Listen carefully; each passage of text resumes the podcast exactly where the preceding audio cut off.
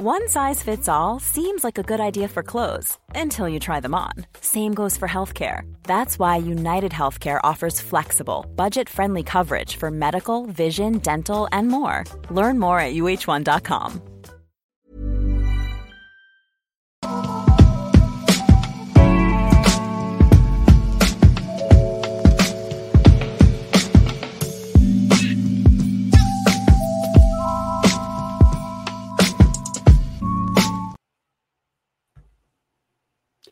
Eh bien, nous sommes donc en direct. Salut à tous, très heureux de vous retrouver pour cet épisode spécial, cette grande preview des finales NBA 2023. Je suis accompagné de valeureux soldats puisqu'ils ont fait l'effort de se présenter à 23h heure française pour discuter de ces finales NBA avec moi pour commencer celui qui s'est en plus réveillé tôt ce matin. Donc, faut lui dire bravo, faut l'applaudir. C'est Gabin. Comment ça va, Gabin? Est-ce que tu as hâte que ces finales NBA euh, commencent? T'as tes premières finales NBA dans l'équipe du podcast. Donc, comment, comment on le vit, ça, du coup? Ça va super bien, Ben. Ouais, c'est mes premières finales et tu m'as pas donné les plus simples à préparer. C'est-à-dire que là, je, vu que c'est Miami, je pense que j'ai écrit plein de choses qui seront déjà fausses au bout de deux, deux matchs ou de 15 minutes sur le terrain. Donc, euh, on verra si, si, mes premières finales se passent bien.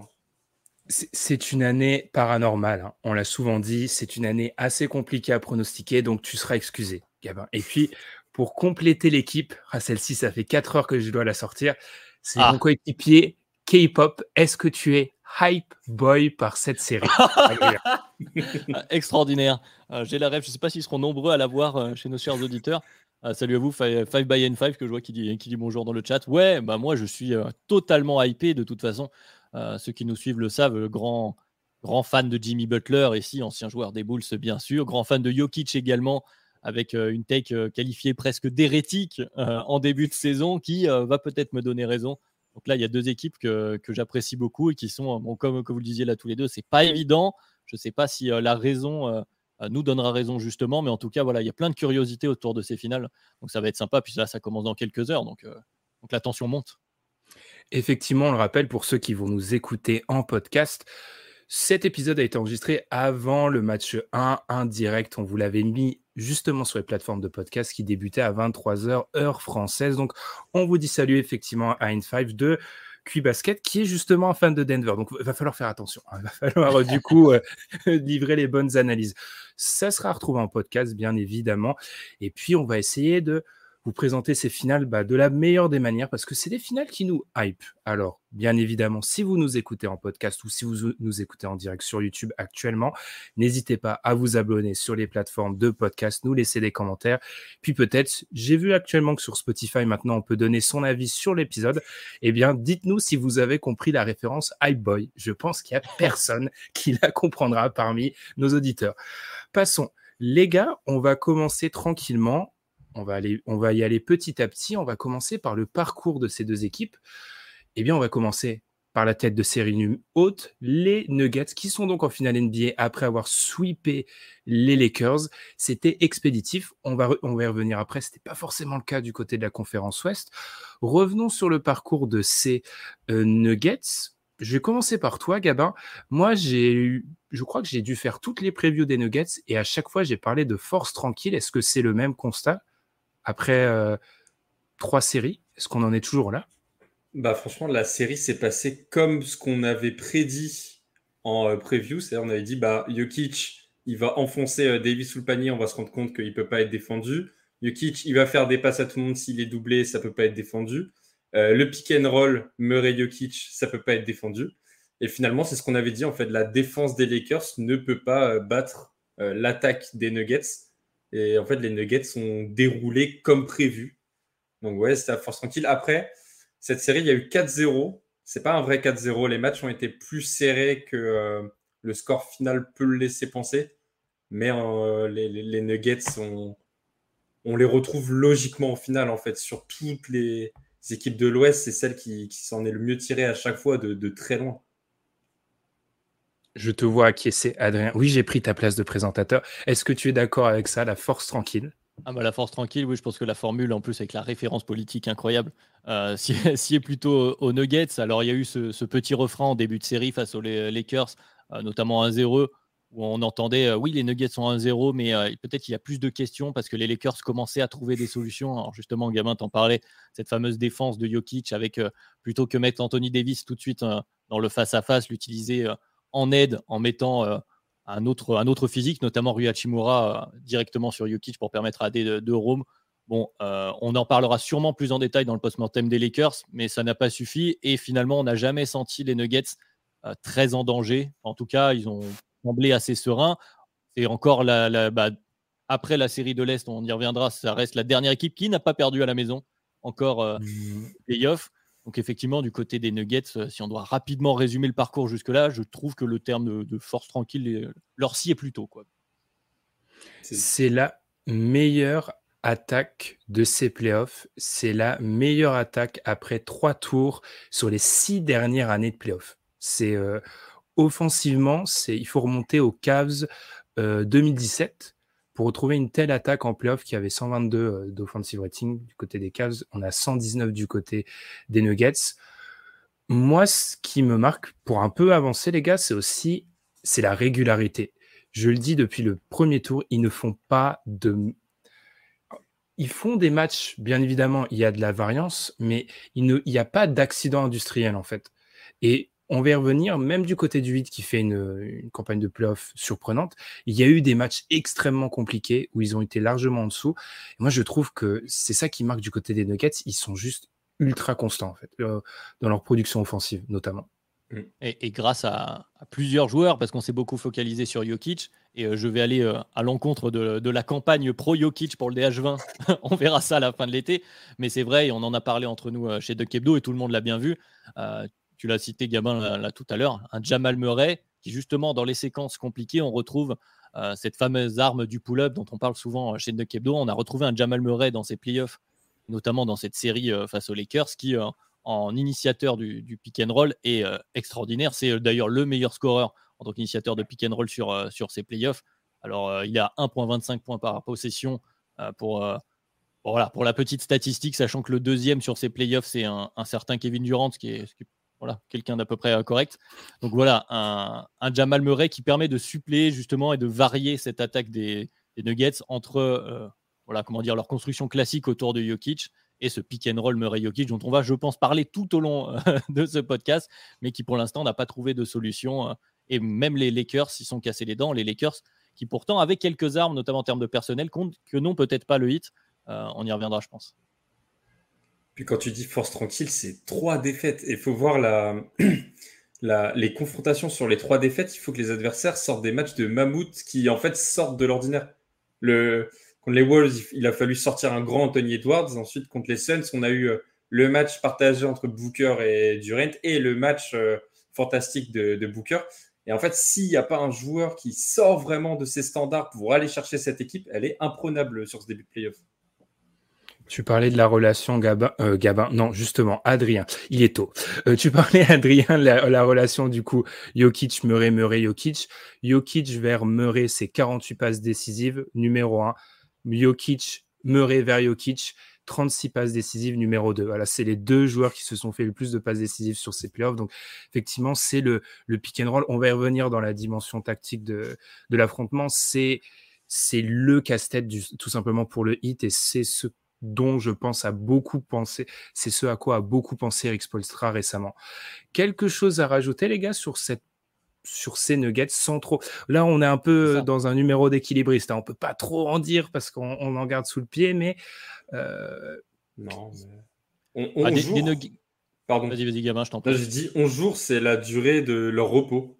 Euh, quand on sait que Miami ont eu euh, deux jours entre la fin d'un Game 7 et le premier match à l'extérieur, c'est que 11 jours de repos après leur série, en fait, ça, ça paye hein, d'assurer leur série.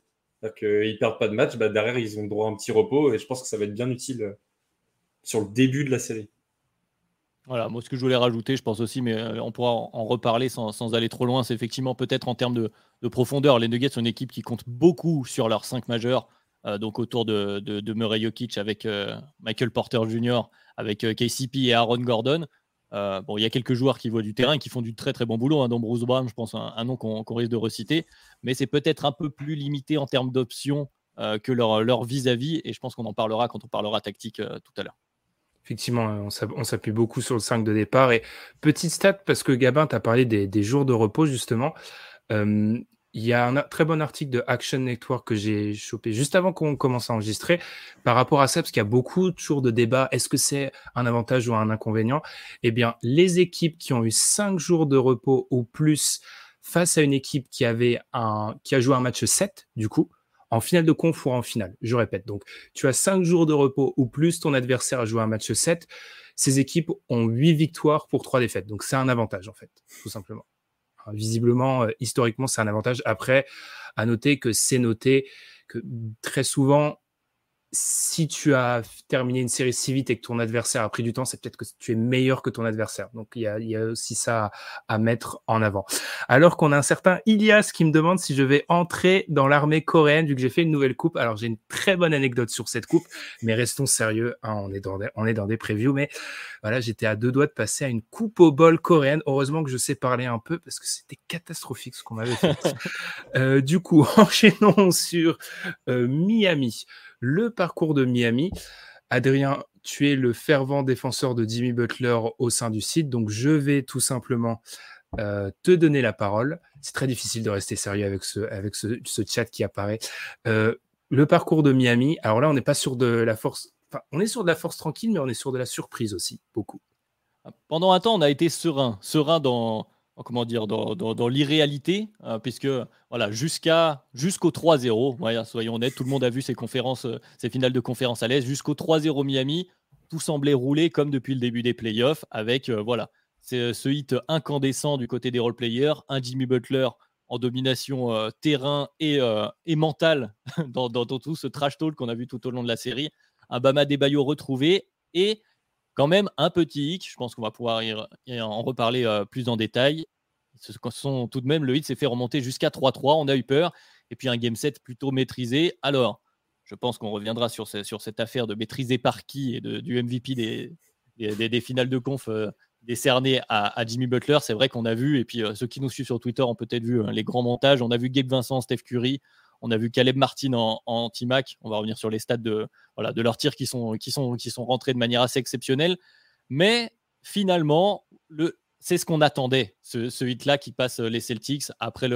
Même après les deux premiers games, même à 2-0, on se disait là, euh, c'est eux qu'on veut voir, c'est cet affrontement qu'on veut voir.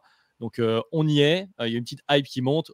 On a vu plus de faiblesse, je pense, du côté du 8 que du côté euh, des Nuggets, mais finalement, on parle une nouvelle fois du seed, alors du seed 8, faux seed 8, puisqu'ils étaient seed 7 à la fin de la saison et qu'ils ont trouvé le moyen de perdre contre Atlanta. Mais voilà, une équipe où, euh, au tout début des playoffs, au début des play-in même, euh, très peu de gens, à part les, gros gros fans du 8, auraient mis de l'argent dessus, qui se retrouvent en finale. Forcément, on semble voir plus de faiblesse du côté du 8 que du côté de la tête de série numéro 1 de l'Ouest, qui, qui, que sont les Nuggets. Ça me semble logique. Effectivement, ce serait une des questions de cette preview. Hein. Quel hit on aura en fait? Est-ce qu'on aura toujours ce hit-là? Notamment, quel hit de la série à l'intérieur de la série de Boston Quel hit on aura? Gabin, je te lance sur ce hit. Euh, que tu as failli, enfin pas failli retrouver en, au play mais qui a fait partie du play-in à comme tes Raptors, qui sont passés pas loin, c'est ce que tout le monde aime dire en ce moment, mais ils sont passés pas loin. C'est aussi ton cas, Adrien. Je suis désolé, les Bulls, euh, effectivement, en plus, les Bulls qui sont passés à très peu, quoi, un shoot de Kobe White, ce qu'on dit souvent en ce moment, d'éliminer du coup c'est ce hit, et là on, on les retrouve, on le retrouve, ce hit, en finale NBA quoi dire Enfin, c'est paranormal. Moi, je, le, screen qui a beaucoup tourné, c'est moi qui vous explique que je j'essaye plus de comprendre, je constate. J'avoue que je constate actuellement. Je suis sur le même euh, avis que toi. Je, ne comprends plus, je constate. Enfin, il y a eu un on-off euh, saison régulière playoff qui euh, ne s'explique toujours pas en fait. C'est sur toutes les séries, à part sur les Knicks, on les voyait perdants, mais moi je les voyais perdants de très loin. Dire Celtics j'ai même mis de l'argent sur 4-0 euh, Boston. Je me disais, bon, euh, ça suffit les bêtises. Quoi. Et en fait, non, à chaque fois, on se rend compte que leur histoire de pourcentage à 3 points, c'est pas forcément euh, une chance. Et que là, sur ces playoffs, ils arrivent à être réguliers. Et on se rend compte en fait que cette équipe qu'on n'a pas vu venir, bah, que Jimmy Butler, c'est peut-être un génie du basket qui peut élever son niveau en playoff, que met ses shoots, que ton défend que Duncan Robinson, finalement, tu peux le faire jouer en playoff. Et du coup, ça marche. Après, on a vu aussi les ajustements euh, techniques de Spolstra sur la série euh, contre Boston qui fonctionnent. Donc en fait, tu te rends compte que cette équipe, quand tu la compares aux autres, si tu prends uniquement le Miami des playoffs, elle n'a rien à envier aux autres et sa fenêtre de titre est tout à fait ouverte. Maintenant, évidemment, Boston, il y a des circonstances Enfin, le, Game 7, il, laisse ce petit goût amer avec euh, la blessure de Tatum. En fait, j'avais envie de voir ce, match 7 après que les deux équipes aient pris euh, trois matchs partout d'affilée. Euh, mais bon, c'est le jeu et la meilleure équipe est passée dans tous les cas en finale. C'est les, encore une fois les stats de NBA.com d'un article de Josh Schumann. 34,4% de réussite à 3 points en saison régulière pour le hit, 27e. 39% sur les playoffs. C'est le plus gros jump, la plus grande progression parmi toutes les équipes qui ont pris 250 tirs à 3 points de toute l'histoire des playoffs. Hein, il y a 150 équipes, 149 euh, qui sont en tout cas qualifiés. C'est la plus grande progression. Voilà, ils ont pris plus de 4 points de réussite à 3 points. Et notamment la série contre les Celtics, il y a beaucoup de stats qui sont sortis. C'est une des séries les plus euh, paranormales au niveau de la réussite au tir. Et effectivement, ça sera un point à, conserver.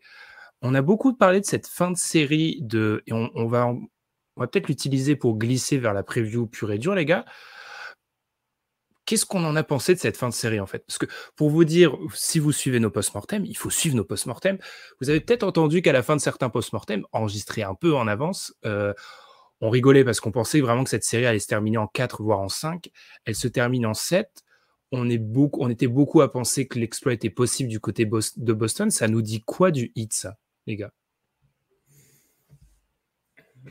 est-ce que Jimmy Butler est vraiment un, joueur top 5 euh, NBA comme euh, ce qu'on peut entendre actuellement? C'est-à-dire que sur euh, les trois victoires de Boston, on s'est rendu compte que le, meilleur joueur, c'était Jason Tatum, et que Jason Tatum avait le niveau pour potentiellement rentrer dans ces classes des meilleurs joueurs du monde. Sauf que pendant ce temps-là, bah, Butler, il a eu des petits trous d'air, des, petits matchs à 12-14 points où il n'était pas forcément en forme. Et le problème, c'est que tu peux pas te permettre, en fait, à ce niveau-là de la compétition, de laisser passer des matchs. Donc, ça m'inquiète quand même parce que c'est-à-dire que cette équipe est capable de lâcher des matchs sans trop euh, pouvoir l'expliquer. Butler est capable de passer à côté. En plus de ça, on en reparlera, mais j'en attends toujours plus de Bam Adebayo. J'ai l'impression qu'il en a encore euh, sous la semelle. Donc, je, je trouve que l'équipe ne. J'ai l'impression qu'en fait, sur le papier, Boston euh, me laisse un coup amer et aurait dû les prendre facilement en fait. C'est ça le, souci que j'ai avec ce, hit. Je vais le prendre plus du côté du hit. J'ai envie de, dire que le, ce hit donne l'impression de, ne pas, euh, de ne pas perdre, mais de se faire battre. C'est-à-dire que, euh, en fait, les trois matchs de suite gagnés par Boston correspondaient à ce qu'on pouvait penser, à ce dont on avait parlé d'ailleurs dans la preview. Alors je rappelle que j'avais pronostiqué 4-3 hits. Alors dans la forme, euh, peut-être pas comme ça, mais euh, le, pronostic était bon. Comme on se rate pratiquement tout le temps, c'est bon de rappeler quand on, ne se trompe pas. Mais voilà, en fait, que ce hit, il faut les battre. C'est-à-dire que oui, sur le papier, il y a des, des limitations. Euh, oui, tout Jimmy Butler qui soit, et j'aurai l'occasion de le redéfendre pendant ce podcast et pendant le DH20, Jimmy Butler n'est pas du tiers des, des Giannis, des Jokic, etc. Euh, de, ce très très haut du gratin de la NBA et donc parfois euh, est plus limité en attaque. Mais par contre, ce hit répond toujours présent et ce sera euh, un des nombreux zombies pour, signer, pour citer le légendaire Alan Guillou qui va toujours émerger, même dans les, victoires de Boston. Tu vas avoir un Gabe Vincent, alors qui a été blessé un match, hein, d'ailleurs, il faut le rappeler, un Caleb Martin, un Duncan Robinson, un Bama Debayo, un Max Truss. Il y a toujours un gars qui peut prendre un coup de chaud, un, un système hit qui va trouver le, les bonnes ouvertures. Et donc, pour battre ce hit, en fait, il faut simplement jouer mieux qu'eux. Il ne faut pas trop compter sur le fait que le hit euh, perde de même, lâche un match.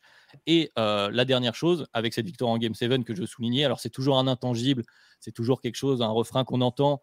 Euh, oui, ce sont, il y a des gens qui sont clutch, qui sont des gagnants, etc. Mais en tout cas, ce hit mentalement est très très fort parce qu'il faut le dire, avant ce Game 7, juste avant le coup d'envoi du Game 7, je pense que peu de monde donnait cher de la peau du hit.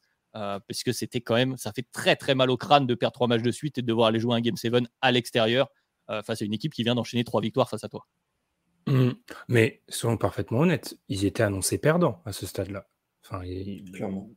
Ils, étaient annoncés perdants, comme ils sont annoncés perdants actuellement. C'est-à-dire que le hit, au niveau des cotes à Vegas, on est sur euh, une des finales où Denver est le plus grand favori de ces dix dernières années, et le plus grand favori depuis les Warriors de 2018, en fait, si on regarde les cotes de Vegas.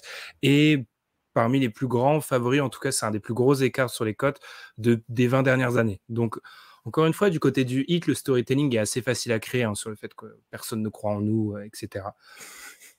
Pour ceux qui ont suivi du coup les previews d'Unkedo, et on espère que vous l'avez fait, on a toujours cette petite euh, pastille, ce, petit moment du coup sur les meilleurs joueurs de la série. Bon, le meilleur joueur des playoffs, euh, Nikola Jokic, je pense, on peut le dire, c'est le meilleur joueur de cette série. Jimmy Butler est le numéro 2 est-ce que sur ces playoffs, il n'y a pas de débat, c'est Jamal Murray le numéro 3 aussi, les gars? Largement. Oh, je ne serais pas aussi euh, convaincu. Je t'en prie, parole à, la défense, gamin. Alors, Jamal Murray profite en fait de l'influence, de la gravitation de euh, Jokic sur le terrain. C'est-à-dire que, euh, bah, on t'a parlé des pick and roll, il y a énormément de, shoots de Murray qui viennent en fait du danger que représente Jokic, c'est-à-dire que les gens sont concentrés sur comment défendre Jokic et laisse un peu plus euh, d'espace à Murray et euh, sur le pick and roll. Le truc, c'est que euh, malgré ça, bah, Murray, c'est un pur joueur. Tu as parlé tout à l'heure de la stat. Il est à 1.25 points par possession. C'est le premier de très loin. Le deuxième, il est à 1.07, qui vient durer 1.07. Et il a ce shoot mi-distance qui peut dégainer. Et son pick and roll avec Jokic est imbattable, en fait. On en parlera tout à l'heure. Je n'ai pas trouvé de, solution pour défendre le duo euh, Jamal Murray et Nikola Jokic quand les deux font des pick and roll ensemble. C'est pour ça que le, je vois Constant dans le chat, par exemple, qui, cite Caleb Martin. Ouais, mais le Murray est plus régulier, en fait, dans, ses performances sur cette saison. J'ai dit dans la preview euh, de euh, Nuggets Lakers qui manquait le vrai lieutenant à Jokic. Bah là, il m'a convaincu et on peut le dire que Murray est le vrai, a le niveau d'être une vraie option 2 d'une équipe qui va au bout maintenant. C'était pas forcément le cas avant. Sur cette série, il me l'a prouvé. Alors évidemment, euh, je ne vais pas bien minimiser les performances extraordinaires de, Jamal Murray sur ces playoffs. On retrouve un Jamal Murray, voilà, on l'a assez cité, on a cité les stats qui est extraordinaire, notamment en initiateur de pick and roll. On pourrait parler de Caleb Martin. Je suis bien d'accord avec euh, Constant, Caleb Martin qui aurait pu gagner euh, le trophée, remporter le trophée de MVP de la finale de conf. Mais comme le dit N5 aussi dans notre chat, c'est intéressant. Il y a une discussion tactique qui se passe en parallèle aussi sur YouTube. C'est vrai que Caleb Martin et la plupart des role players euh, du 8 ont bénéficié de tirs, notamment euh, parce que l'attention est portée autour de Jimmy Butler et un certain Bama Bayo. C'est lui dont j'ai envie de parler, pas forcément pour dire que c'est un meilleur joueur dans l'absolu que Jamal Murray, mais euh, je pense qu'il a au moins autant d'importance quand on classe alors les joueurs par. Si on compte les plus valuables de cette série, tu vois, si je, tords un peu mmh. la, question du, qui, est le, plus, le meilleur joueur, euh, notamment parce que, bon, Bama Debayo, on va revenir sur sa production offensive qui peut parfois être frustrante, mais c'est le point de voûte, c'est la clé de la défense du hit et ça va être un grand point euh, de cette preview, notamment le match-up. Et Bama Debayo a quand même fait une superbe série et même un super Game 7 de ce côté-là du terrain. Euh, défensivement, il est capable de switcher sur tout, de tenir des drives, il ne se fait jamais passer en vitesse, il a un recover très très fort sur sa protection de cercle et c'est lui qui permet justement du coup au hit de jouer certaines possessions en zone. Est-ce que c'est une bonne idée contre Denver? Ça c'est autre chose. Mais euh, voilà, on a quand même un Bama Bayo qui, même si parfois, et moi le premier, hein, on a envie de lui tomber dessus sur certaines possessions offensives où il va pas jouer, il a un mismatch face à Derrick White ou euh, Marcus Smart, il va pas pouvoir jouer son post-up. Défensivement est un des tout meilleurs, si ce n'est le meilleur, on, peut parler d'Anthony Davis, défenseur de, de ces playoffs. Et donc, il aura une importance pour moi au moins aussi importante de ce côté du terrain que peut avoir Jamal Murray de l'autre euh, pour euh, les Nuggets. Est-ce que l'attaque de Jamal Murray vaut pas largement la défense de Bama Debayo Si tu compares les deux comme ça, en fait, l'apport sur le terrain en termes d'apport, Murray vaut largement plus euh, ah bah, c'est là où je suis pas d'accord. Un pour un peut-être, mais c'est-à-dire que je considère, c'est là ce que je vais défendre, mais après on va, on va pouvoir avancer, que euh, l'importance de Murray dans l'attaque des Nuggets est moins, est moins importante. L'importance est moins importante. C'est pas très beau comme formule, mais euh, de par l'omniprésence de, de Nikola Jokic. je vais ça comme ça. je suis d'accord avec toi, il se fait beaucoup aider. Il y a un héliocentrisme autour de Jokic qui fait que c'est Est-ce qu'un autre joueur aurait été capable de faire la même chose? Peut-être. Donc c'est.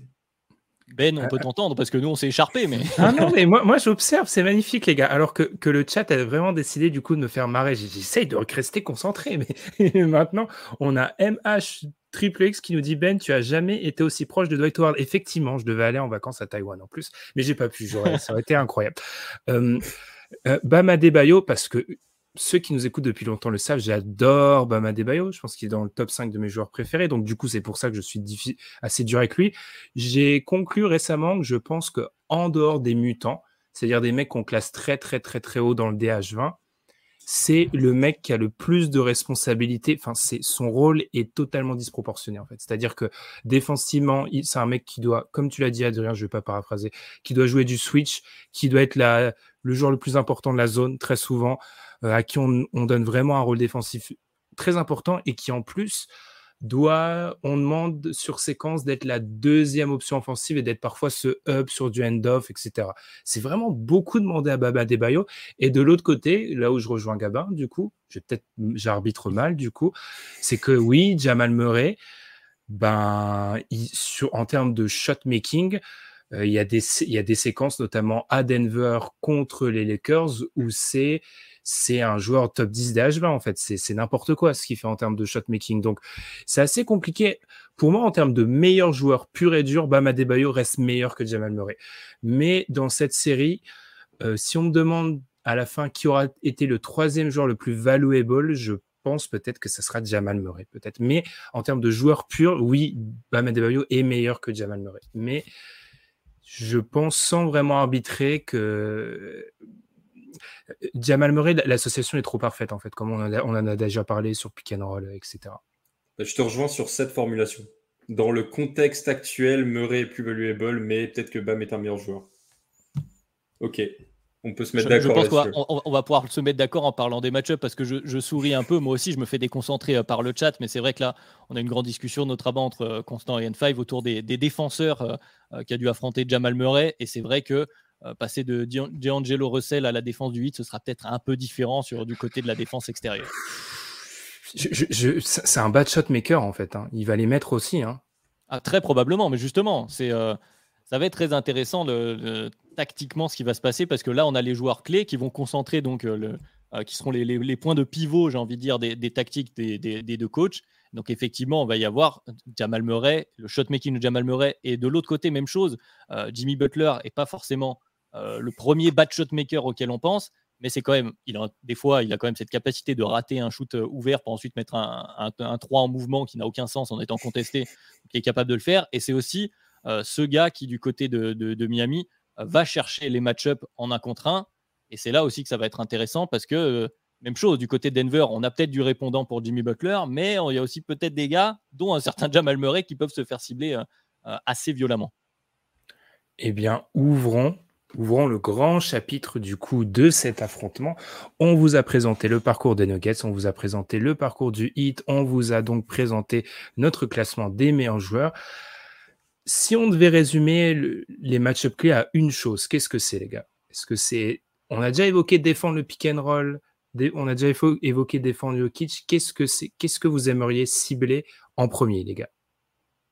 Moi j'ai envie, envie de te dire, ah, je, suis désolé gamin, j'ai repris la parole sans trop réfléchir, mais j'ai envie de te dire justement cette question de euh, quelle attaque prendra le pas sur les systèmes défensifs euh, de l'autre? Euh, c'est-à-dire qu'on a quand même deux équipes qui, malgré toutes les critiques qu'on peut émettre envers Jokic sur, sur sa défense, qui est loin d'être si horrible qu'on peut le dire, mais qui oblige quand même régulièrement les Nuggets à, défendre en drop, ce genre de choses. Alors le drop face au hit, et face donc, euh, tu l'as dit, à ces, tirs qui rentrent en playoff du côté du 8, ce jump de réussite, euh, tu as cité collectivement, mais j'ai vu aussi qu'individuellement, euh, Caleb Martin notamment, il est passé en field goal percentage, donc 2 et 3 ensemble, de 54% à 68,4, qui est le plus gros jump de ces playoffs. Enfin, ça n'a aucun sens de passer, mmh. d'avoir autant de réussite au tir, sachant les, les tirs qu'il prend.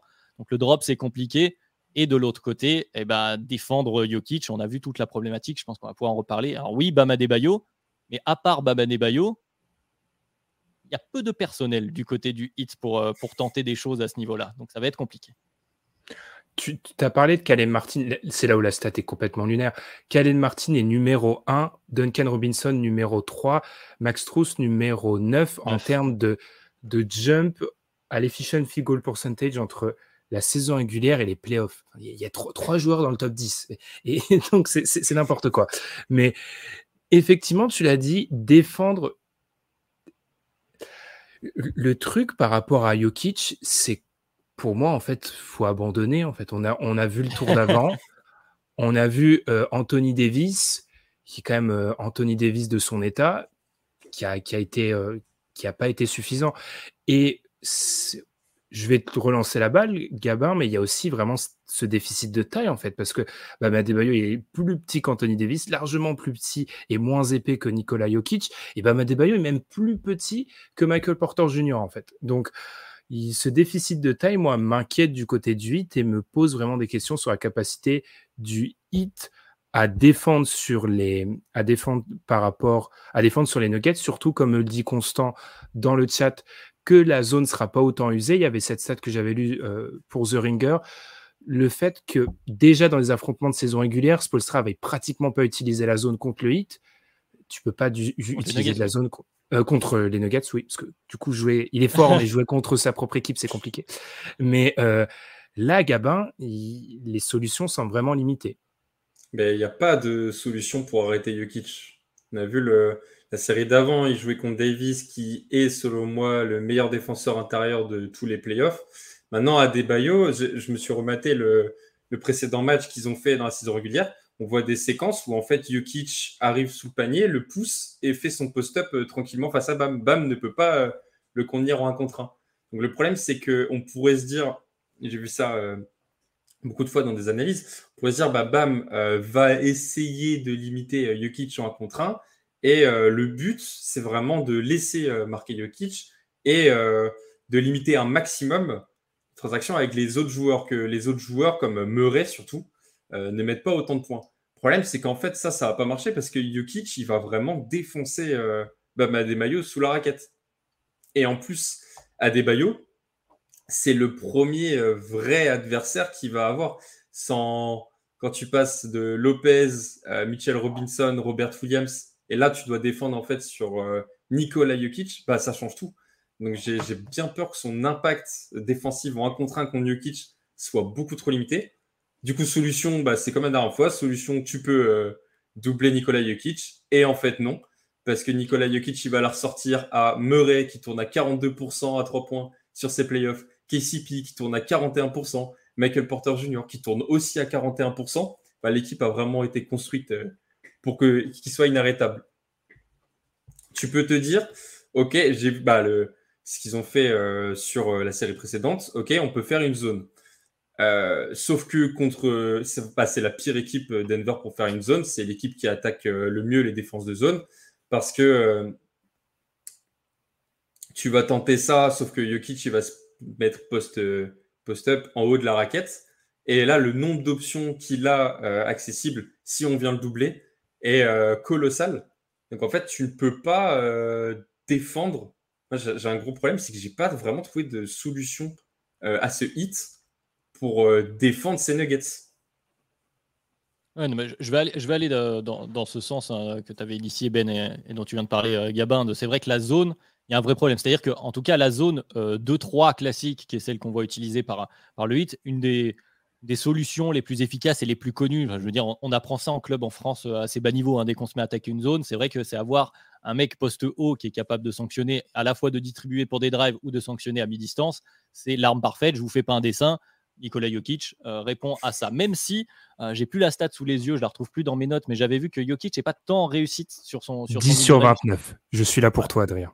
Merci. Ben voilà, 10 sur 29 sur le, au mid-range sur ses playoffs. 10 sur 29, c'est pas terrible en termes d'efficacité. Donc tu peux peut-être tenter, peut-être sur un match ou sur une séquence. On connaît Eric Spolstra qui aime bien des fois provoquer, avec ses défenses, provoquer les adversaires. Le hit est quand même une défense qui a, qui a tendance à, ce que faisaient euh, beaucoup d'ailleurs les, les, Bucks ces dernières années, à choisir euh, quel joueur, à quel joueur ils offrent des, des tirs ouverts. Donc peut-être qu'il y aura des provocations à ce niveau-là.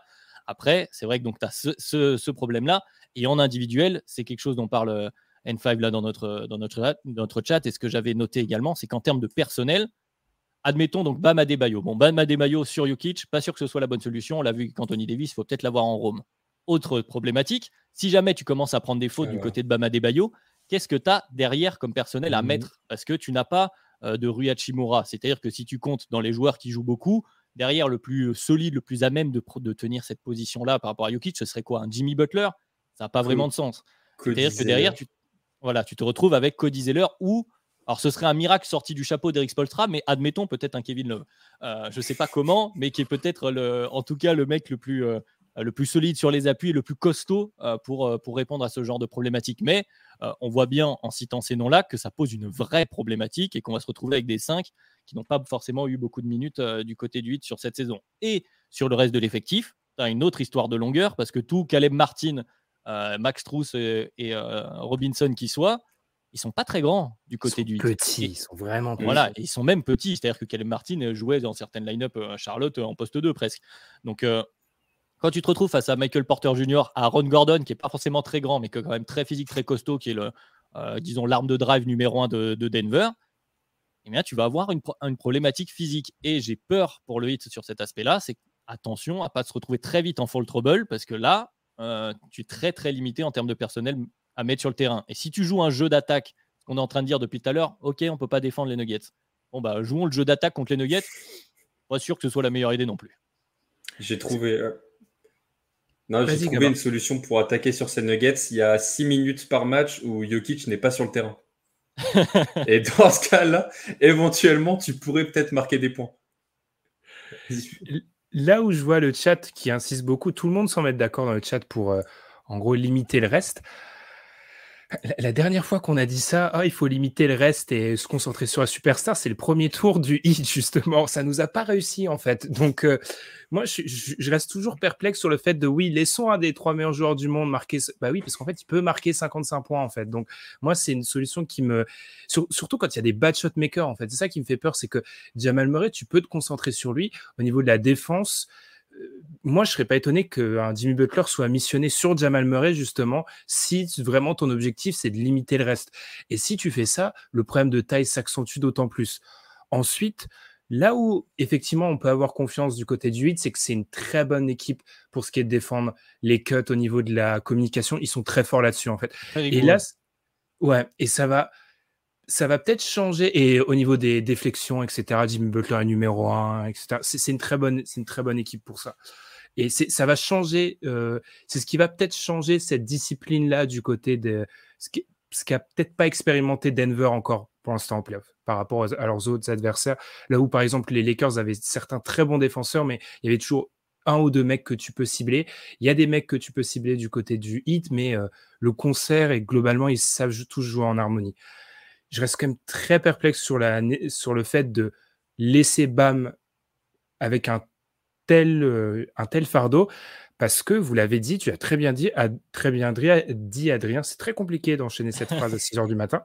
Euh, les fautes que peut prendre Bam, il n'y a pas de solution. Mm. Et puis en face, il y a déjà eu des séquences où on a essayé ça du côté des Lakers en parallèle de la solution Riyad Shimura au niveau des écrans, des cuts, etc., les Nuggets sont bons, donc ils trouveront des solutions. Donc pour moi, c'est une, c'est pas une solution en fait en soi. Ça. Le, si les Lakers n'ont pas réussi à les défendre, le hit c'est, c'est encore plus compliqué. Le, pick and roll Murray Jokic, c'est impossible parce que Adebayo, bah, c'est peut-être le pire match pour lui parce que justement sa qualité en tant que défenseur, c'est qu'il peut switch sur à peu près euh, tous les attaquants. Ça, c'est un gros avantage, sauf contre les Nuggets, parce qu'en fait, si euh, tu switches et que tu laisses Jokic prendre son mid-match euh, sous le panier, il va défoncer euh, le défenseur qui va avoir sous le panier. Si tu laisses le drive ouvert, eh ben, le Jamal Murray va courir sur le panier. Si tu te dis, OK, on va défendre à deux sur le drive et on laisse Jokic en fait derrière la ligne à trois points, bah, il a montré qu'en fait, il peut pop. Et dans ce cas-là, il a 47% à trois points. Bon, sur un échantillon de 57 tirs à trois points. Mais en fait, si tu le laisses tout seul, il va te sanctionner. Il n'y a aucun moyen de le défendre. Et si sur ce shoot à trois points, c'est la même chose, il y a un troisième défenseur qui vient le chercher, il va pump fake et passe. Tu n'as aucun moyen de défendre ce pick and roll euh, Jamal Murray, Nicolas Jokic. Je suis hyper pessimiste à ce niveau-là. on est tous d'accord que tu, ne l'arrêteras pas, ce pick and roll et cette attaque des Nuggets, mais tu peux peut-être essayer de la, limiter. Hein. Je vois une faille qui parle de choix par défaut. Et pour la défense du pick and roll, peut-être que finalement, si la force de switch de BAM peut être, alors pas une solution, mais une manière d'essayer de l'arrêter. C'est-à-dire que si tu arrives à switch et ensuite d'empêcher de jouer, le, essayer d'avoir le moins de possession possible qui passe par Jokic. C'est-à-dire que tu, si tu switches surtout, pour obliger Jamal Murray à mettre des, des, des bad shots, comme on dit, il peut les mettre, mais il peut aussi les rater. Sur certaines séquences, il sera peut-être pas toujours au niveau euh, qu'on a vu sur ces finales de conf. Et euh, derrière, l'objectif, c'est il va falloir empêcher la passe parce que même s'il est quand même très bon, Jamal Murray dans ce cas-là, c'est pas non plus un initiateur et un passeur élite. Il n'y a pas vraiment de passeur élite à part Nikola Jokic, mais bon, euh, qui est déjà plutôt pas mal dans son genre. Mais du coup, si peut-être qu'essayer de, switch tout et de limiter, d'essayer de gêner les passes à l'intérieur derrière peut être une forme alors je ne dis pas de solution, mais en tout cas de, de paris à tenter de temps en temps pour enrayer la machine huilée des Nuggets, parce que ce qu'il faut, c'est justement pas les laisser s'installer dans une routine. Et c'est là où ce hit est fort, notamment défensivement, c'est qu'il est capable de s'adapter au sein d'un match. On connaît Eric Spolstra, je crois que maintenant, et après ce run, je pense que plus personne ne fera jamais l'erreur de sous-estimer la capacité d'Eric Spolstra, que ce soit pendant un match ou entre les matchs, à s'adapter. Donc euh, voilà pour ce côté-là du terrain. Maintenant, est-ce que la question de l'autre côté ne sera pas plus simple? Euh, je ne sais pas si vous voulez enchaîner dessus, mais voilà, est-ce que le hit sera capable d'attaquer la défense des Nuggets? C'est une autre problématique. Enchaînons, les gars, enchaînons justement sur cette défense des Nuggets face au hit. Euh, est-ce qu'on résume tout à est-ce quel genre de, de Caleb Martin, Duncan Robinson, Max Struz, Gabe Vincent on aura? Alors, sans entrer dans, un, dans ma, je sais pas, dans mon réquisitoire contre Jimmy Butler. Tout le monde adore Jimmy Butler. Jimmy Butler est très gentil. Euh, moi, j'avoue quand même que ce début de phrase, ça, ça augure rien de bon. J'avoue que moi, je m'étonne quand même qu'on mette jamais en avant le fait que Jimmy Butler, dans absolument toutes les séries à haut niveau qu'il a joué, il se trouve sur un ou deux matchs en général. Mais c'est pas qu'il se trouve, c'est qu'il passe complètement à côté. On a le match 6 de la série contre Boston. Souvenez-vous de la même finale de conférence contre Boston l'année dernière où, au milieu de la série, il est complètement fantomatique. Enfin, il fait trois matchs où j'avais regardé les stats et il y a trop de stats sur cette fiche, je retrouve même plus. Oui, il avait en 86 minutes, il avait mis 27 points à 10 sur 40 au tir entre les matchs 3, 4 et 5. Euh, moi, je, moi, ce que je questionne du côté du hit, c'est quel niveau de Jimmy Butler est nécessaire pour vraiment gagner cette série, en fait? Tout simplement. Et petit, avant de vous relancer, on vous remercie. Vous êtes, vous êtes entre 30 et 40, c'est n'importe quoi. Il va être minuit, donc euh, on vous remercie beaucoup d'être avec nous. Euh, qui veut J'ai refilé la patate chaude Butler un peu dans la provocation. Je suis désolé. Euh, allez, qui veut en parler? Gabin, je t'ai coupé, je te laisse enchaîner. si tu veux, non mais Butler, le, le souci que j'ai avec lui, tu l'as dit, il, je, je, sais sur la série, si par exemple la série va en 4, 5, 6, il va se trouver sur au moins deux matchs en fait. Et le problème, c'est que là, c'est les finales. Tu peux pas louper euh, de matchs comme ça parce que les, Nuggets, on en a parlé justement, euh, l'équipe hyper propre qui a loupé trois matchs depuis le début des playoffs. Si tu es un peu en dessous de tes standards, ils vont te défoncer. Parce qu'en plus, j'ai j'ai aucun doute sur le fait que euh, les Nuggets vont réussir à attaquer le hit. Je veux dire, ok, mais le hit ont aussi une bonne attaque. Ça, j'ai des doutes. Et c'est pour ça que j'ai du mal avec cette équipe de Miami. C'est ce que je. Butler, aussi bon soit-il, est-ce qu'il va être capable de. En fait, de marquer assez pour euh, limiter l'attaque de Denver de l'autre côté, marquer plus que en fait une confrontation d'épée, je suis vraiment pas sûr qu'il ait le niveau pour aller chercher les, les nuggets à ce jeu-là de qui va marquer le plus. Parce qu'en plus, s'il se trouve derrière les, les nouvelles révélations euh, des playoffs, c'est pas encore des certitudes. C'est devenu des très bons joueurs, mais est-ce que tu peux compter sur le fait qu'ils vont avoir les mêmes pourcentages que face aux Celtics? Donc, je le rappelle, 43,4% de réussite à 3 points sur la série, c'est n'importe quoi. Gabe Vincent, 52%, Khaled Martin, 49%, Duncan Robinson, 48%. Euh, je pense que l'équipe va être meilleure qu'en saison régulière, il n'y a aucun souci. Mais est-ce que tu peux vraiment réafficher ce même niveau offensif à trois points pendant une série entière? Je. On se posait la question après le tour 1 et après le tour 2. Hein. J'ai envie de te dire, on est après le tour 3 et puis on arrive au final. Donc, ça, c'est eux qui ont la réponse. Euh, forcément, je vais faire l'avocat de Jimmy Butler. C'est un peu mon, mon métier ici. Non, mais je suis d'accord avec vous. C'est vrai que Jimmy Butler, J'en parlais tout à l'heure, il, il fait peut-être pas, peut-être pas partie de la trempe du top top tiers des joueurs NBA parce qu'il y a des, des, séquences, des matchs où voilà, avec, euh, et N5 en parle, avec aussi le niveau de fatigue. Euh, tu parlais du rôle de, de Bama Bayo. Ça, c'est, c'est le seul qui a cet argument-là. Attendez, attendez, très cher hein, Ben. Laissez-moi aller au bout de, mon propos. Non, non, mais allez-y, je ne veux pas l'utiliser comme une excuse. Mais euh, justement, il a peut-être pas le niveau, le talent intrinsèque de ces, de ces gars-là pour tenir autant sur toute une série. Sauf que, vous dites tous les deux, oui, il rate un match ou deux. Bon, tu perds un match ou deux. L'important, en finale NBA, c'est de ne pas en rater quatre.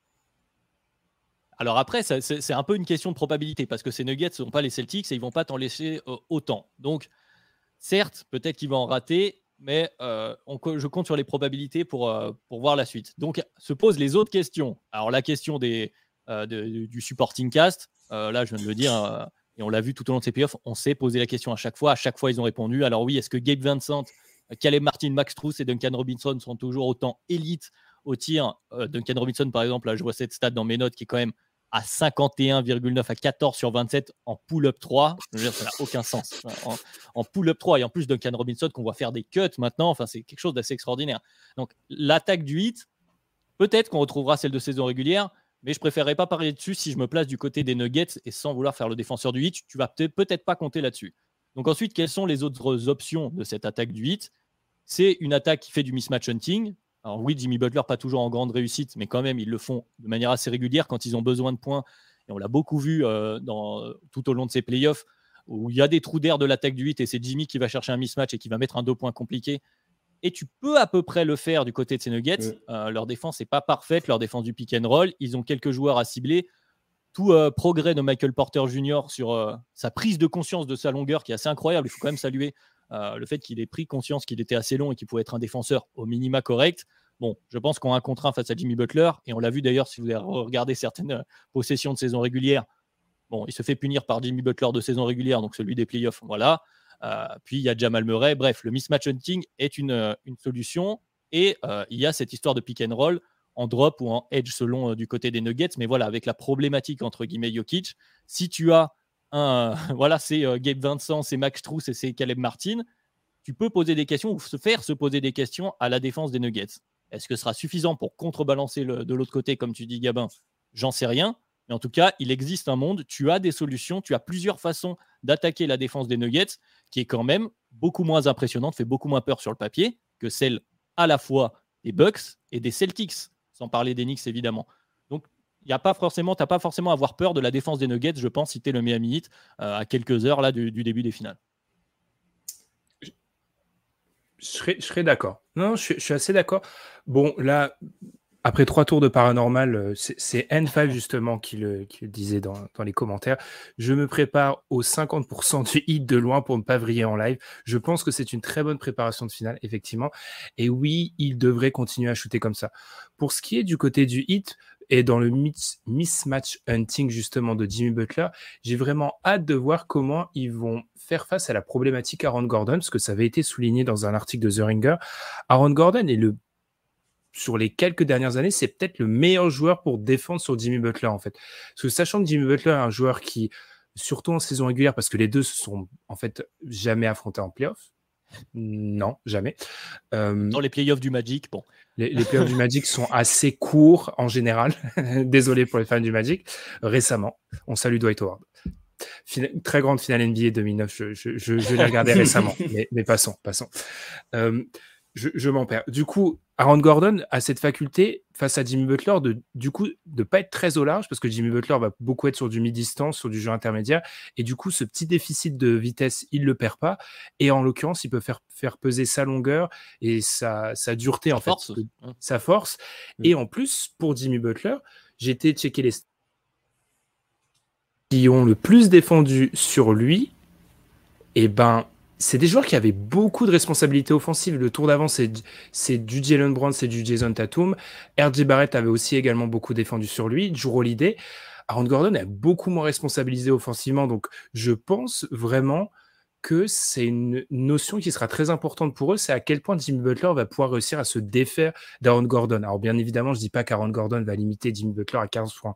Je dis juste qu'en fait, c'est un, c'est un match-up très intéressant pour lui et à voir, du coup, comment défensivement un Jamal Murray, un, un Michael Porter Jr. vont se débrouiller off-ball en fait, parce que les équipes qui ont joué jusque-là, euh, les Lakers, c'est beaucoup de LeBron balle en main, un peu d'Austin Reeves, beaucoup de pick and roll et des joueurs qui attendent dans les coins. Euh, les, les Suns, c'était le festival, euh, de, beaucoup de mi-distance de la part de de, et d'Iso, de Dieu Booker et de, et de Durant. Et le premier tour face aux Wolves, les Wolves, il n'y avait pas le calibre nécessaire. Là, face à une équipe qui fait plus de passes et tout, j'attends de voir. Ouais, les systèmes pour Duncan Robinson, où il y a beaucoup d'écrans à l'opposé, excuse-moi, il y a ce, ce, genre de choses, c'est vrai que c'est une, autre, une autre manière de défendre. Et puis, il y a aussi un point, du coup, Gabin, je te laisserai rebondir. Je ne sais pas si tu voudras aller là-dessus, mais en tout cas, moi, c'est quelque chose que j'ai beaucoup vu sur, sur ces playoffs et je pense qu'il va être intéressant à surveiller des deux côtés pour le coup. C'est l'acceptation euh, des switches sur les pick and roll. Je trouve que c'est une tendance à NBA qu'on voit beaucoup, alors par la peur du mmh. pull-up en général, mais les switches sont concédés très rapidement avec des écrans posés de manière, euh, comment dire, timide, voilà, pour le dire euh, gentiment, mais euh, pour pour pas dire totalement horrible, de manière totalement fake. Des fois, des écrans qui sont pas posés, le switch est tout de suite concédé. Et peut-être que du côté des Nuggets, c'est pour aller dans ton sens, Ben, il faudrait refuser certains switches pour essayer de forcer vraiment le hit à aller à travailler pour chercher ces, ces, mismatchs et faire en sorte, voilà, qu'Aaron Gordon, qui aura une grosse mission, défendre le plus possible, fatiguer le plus possible Jimmy Butler de, de son côté du terrain on avait dit, je reviens juste sur euh, Gordon. Euh, je pense que il va faire sa meilleure série euh, offensivement, donc ne pas limiter son impact offensif parce que le seul protecteur de cercle viable en face, c'est Bam Adebayo. Sauf que Bam va être occupé à temps plein en défense sur Jokic. Et en fait, Gordon va avoir un nombre d'opportunités de cuts énormes. Et je pense qu'en termes de, de, scoring, ça va être sa meilleure saison là. Donc, tu as dit oui, euh, bon, il sera moins utilisé en termes d'usage que les attaquants qui ont dû défendre sur Butler. Mais c'est vrai qu'il ne faut pas négliger son impact euh, quand même offensivement euh, de ce côté-là. Et du coup, les, Nuggets, ça en devient hyper flippant de Jokic, le mec qui cut et les trois snipers. Je me dis, je ne sais pas comment je défends ça encore une fois. Et de l'autre côté, c'est ça que Miami, ça va être très drôle. Il y aura un, jeu dans le match de Butler qui va, je pense, essayer d'aller chercher absolument ses match contre Michael Porter Jr.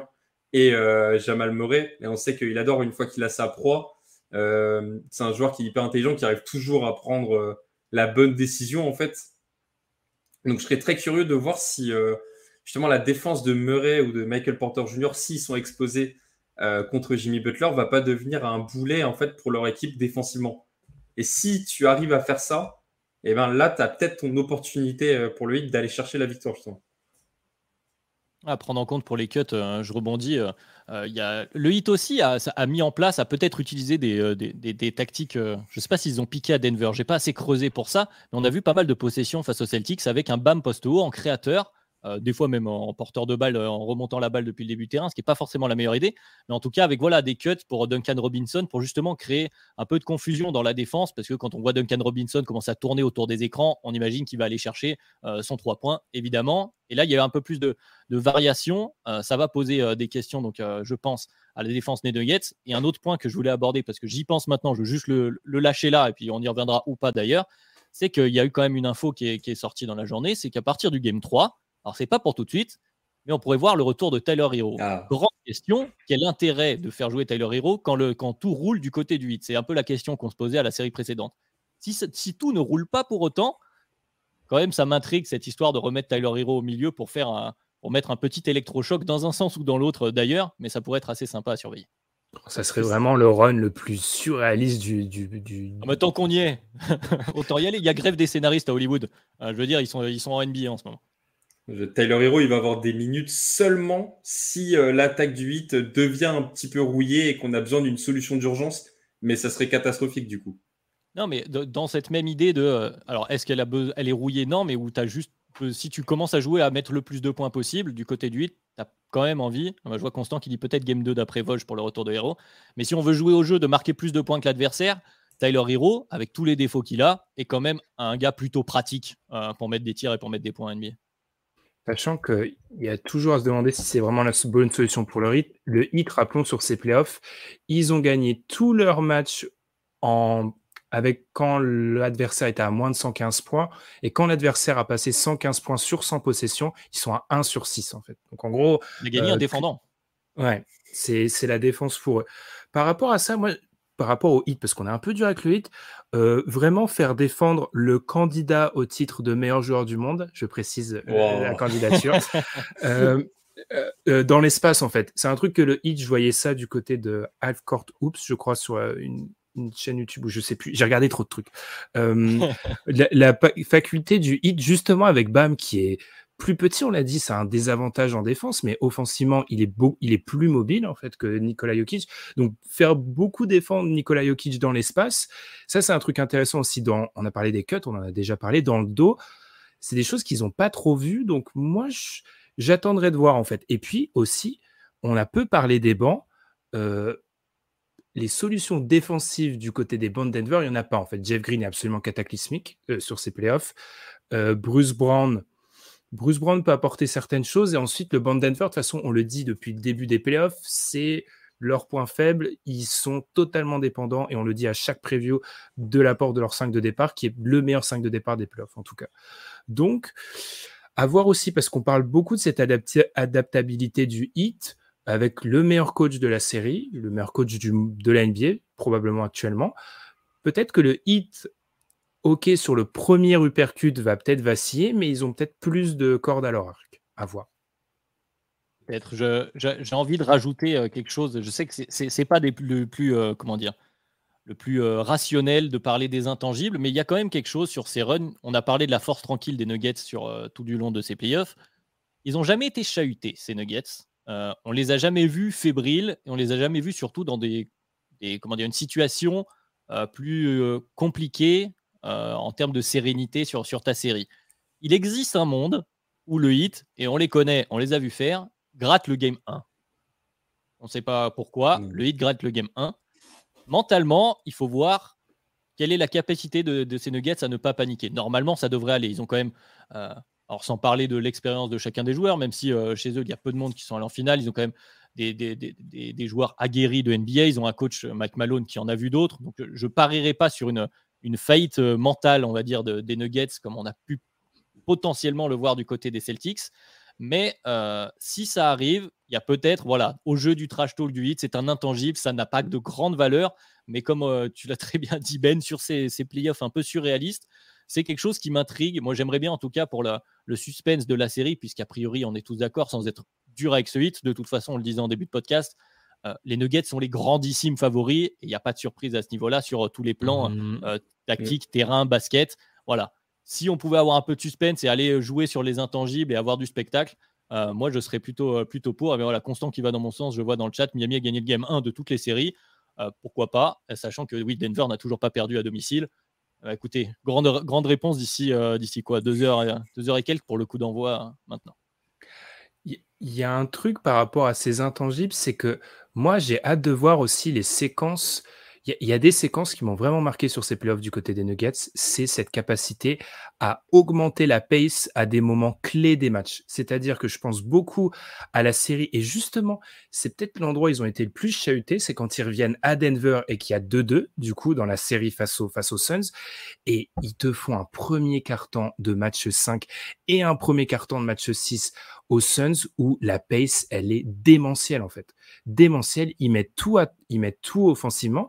Et ça, j'ai hâte de voir parce que ces, ces moments de pace démentiels, les Suns n'étaient pas Bon, encore une fois, désolé pour les fans des Wolves, on met ça un peu de côté. Les Suns n'étaient pas armés pour euh, contrer ça, les Lakers non plus. Le Heat, je pense, au niveau de, même malgré l'altitude de Denver, qui est un sujet de débat actuellement, euh, le Heat est mieux armé pour ça. Donc j'ai vraiment hâte de voir dans ces séquences, et je ne serais pas étonné que ça soit encore une fois comme ils l'ont fait sur ces playoffs, match 1 où ils démarrent tambour battant, où ils mettent une pace de fou. J'ai hâte de voir comment le Heat va réagir dans ces moments-là, justement. Il y a, une question cardio. Pardon, vas-y, gamin.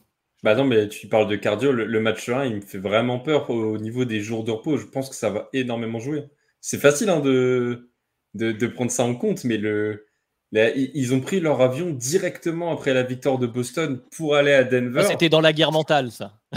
ouais, non, mais on en a parlé en off d'ailleurs, les, comportements de, de, Mamba Mentality, de je prends pas mon trophée euh, de meilleur joueur de l'Est, moi je veux celui d'après. Ça va, les gars. Euh, non, mais détendez-vous un peu. Non, mais Ouais, underdog mentality, il lâche rien. Enchaîne, gamin, enchaîne, gamin, tu vas te faire des ennemis. tu as le droit de profiter 5 minutes, de prendre ton trophée, de fêter et tu peux rester concentré après. Bref, ce que je veux dire, c'est qu'ils ont pris leur avion directement. Tu as eu un jour, je pense, directement d'entraînement. Le jour d'après, match. Sachant que le jour d'entraînement, tu as tous les médias qui viennent te voir, tu as la pression de la finale. Tu as le média day. Ça joue énormément. Et c'est les Nuggets, pendant ce temps-là, ont eu 11 jours. Même, je pense au petit bobo que tu peux te faire euh, pendant la série je pense que tu peux te prendre sur tes 11 jours euh, un ou deux vrais jours de repos. Bah, sur un match 1, ça va énormément jouer. J'ai peur que. J'en veux un petit peu à la NBA de ne pas avoir laissé euh, un ou deux jours de plus pour qu'on ait des vraies finales et qu'on. Là, si par exemple ce soir, Miami se prend un blowout dans la tête, bah moi je vais me dire, ah bah c'est pour ça. Et on aura une excuse tout trouver. Moi je veux que les deux équipes soient au maximum en fait. Rappelons qu'ils menaient 3-0 dans leur série quand même. oui, euh, c'est un peu de leur faute, ils auraient pu conclure plus tôt. Je, suis un peu euh, d'accord avec toi, Gabin, sur le fait que ça risque de jouer, mais je, pense que ça jouera plus sur la longueur de la série que sur le game 1. Euh, ce hit a aussi. Je pense que on parlait tout à l'heure peut-être que voilà les, le plus d'une semaine, les presque 10 jours de, repos de Denver pouvaient parfois on se pose la question, on va jouer sur leur rythme, peut-être qu'ils vont avoir besoin un peu de, de, reprendre, etc. Je pense que le hit fait partie justement de ces équipes avec ce run surréaliste où tu avais peut-être intérêt à ne pas refroidir, justement, à rester sur cette surchauffe dans leur, euh, euh, à la fois donc dans les intangibles, mais aussi voilà sur leur jeu. Ils sont dans leur rythme. Ils ont gagné ce match 7 de manière convaincante, malgré euh, toutes les circonstances sur lesquelles on reviendra probablement dans le post-mortem des Celtics. Mais voilà, gagner ce, match 7 de manière convaincante, se redonner confiance et enchaîner tout de suite sans avoir le temps de redescendre, c'est peut-être quelque chose qui peut alors, ce n'est pas un avantage, mais je pense que ça peut plus les servir que les desservir. Là où euh, avoir passé 10 jours en attendant les, finales NBA aurait été peut-être un peu bizarre du côté du 8. Alors, j'en sais rien. Là, c'est évidemment des suppositions sur euh, des choses sur lesquelles on n'a vraiment aucun contrôle et aucune information d'ailleurs sur euh, comment ça se passe. Mais voilà, j'aurais plus tendance à dire que la fatigue peut plus peser sur les épaules des joueurs du 8 sur la longueur de la série que sur le game 1. La hit culture voudrait que tu ne prêtes pas de pause de toute façon. La hit culture t'impose de, rejouer directement. Hit culture encore en vie, mais qui est passé à un match d'avoir euh, du plomb dans l'aile. C'est ça, la hit culture à la dure. Donc euh, finalement, je ne retrouverai pas d'excuses en fait. Gabin, Gabin t'as vraiment intérêt que les Nuggets gagnent, hein, parce qu'autrement, t'es vraiment, es vraiment dans la sauce. Hein, je, conseil d'amis. Euh, quelque chose à rajouter, les gars? Moi, j'ai un petit point, j'ai un petit point historique, donc il, serait bien pour conclure. Donc, est-ce que vous avez quelque chose à rajouter sur le match-up à l'état pur? Je fais le tour euh, de mes notes, je regarde si j'ai raté quelque chose. Vas-y, Gabin, si tu as. Quelle série pour Bama Bayo Parce que s'il y a bien. Le, seul joueur en fait du hit qui. Euh, je parle que offensivement. Défensivement, il fait le travail, il est exceptionnel. Même si là, comme je l'ai dit, je pense que ça va être très compliqué pour lui. Offensivement, c'est euh, le seul joueur du hit qui n'est pas. qui est en dessous de ses standards très largement. Il est à 104 euh, points sur 100 possessions. Il était à 118 en saison.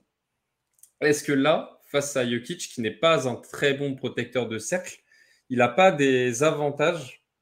Est-ce qu'il ne pourrait pas se démarquer en jouant des pick and roll loin, en prenant Jokic de vitesse pour aller driver, en jouant en fait sur euh, sa vitesse et euh, son athlétisme, enfin ses capacités physiques qui sont il est plus rapide que Jokic, il pourrait jouer là-dessus. Et je, pense que ça va la, série de Bama Bayo peut être une des seules clés pour le hit d'aller chercher ces nuggets. Ma question, c'est on attend quoi de Bama Bayo, les gars, en fait? Parce que c'est pour ça que j'apprécie le joueur, mais s'il doit faire 25-10 en plus et il doit scoltiner euh, Jokic, euh, Anthony Davis n'a pas fait ça, les gars. Hein. Enfin, Anthony Davis l'a fait à moitié, quoi. Et c'est Anthony Davis. On est d'accord qu'il est bien meilleur que Bama Debayo. Donc.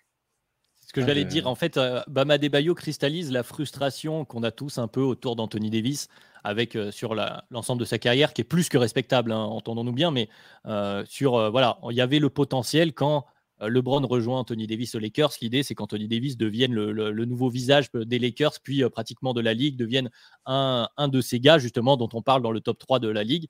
Et c'est pas le cas. Et cette frustration nourrit quand on voit les outils de BAM, on lui demande ça. Mais je suis mm. un peu d'accord avec toi, Ben. c'est un costume trop grand pour ce qu'est Bam Adebayo, qui est un excellentissime joueur, qui a quand même de très très fortes qualités.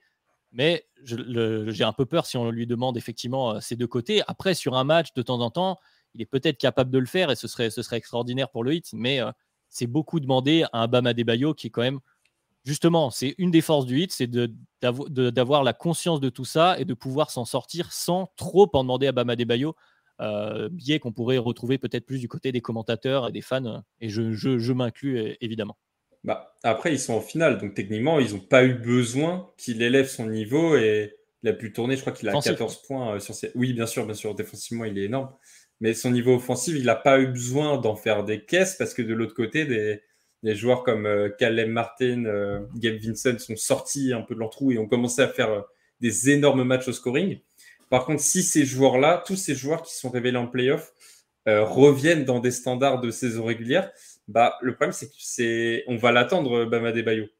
Et je pense que sur Jokic, il y aurait des choses à faire. Et pour, comme Mix Colts le dit dans le chat, faut l'attaquer, faut l'énerver. Si tu arrives à faire en sorte que euh, en attaquant, Jokic prenne des fautes et sort du match, tu as gagné. L'aspect mental que j'évoquais tout à l'heure, essayer d'aller mm. gratter un peu là-dessus.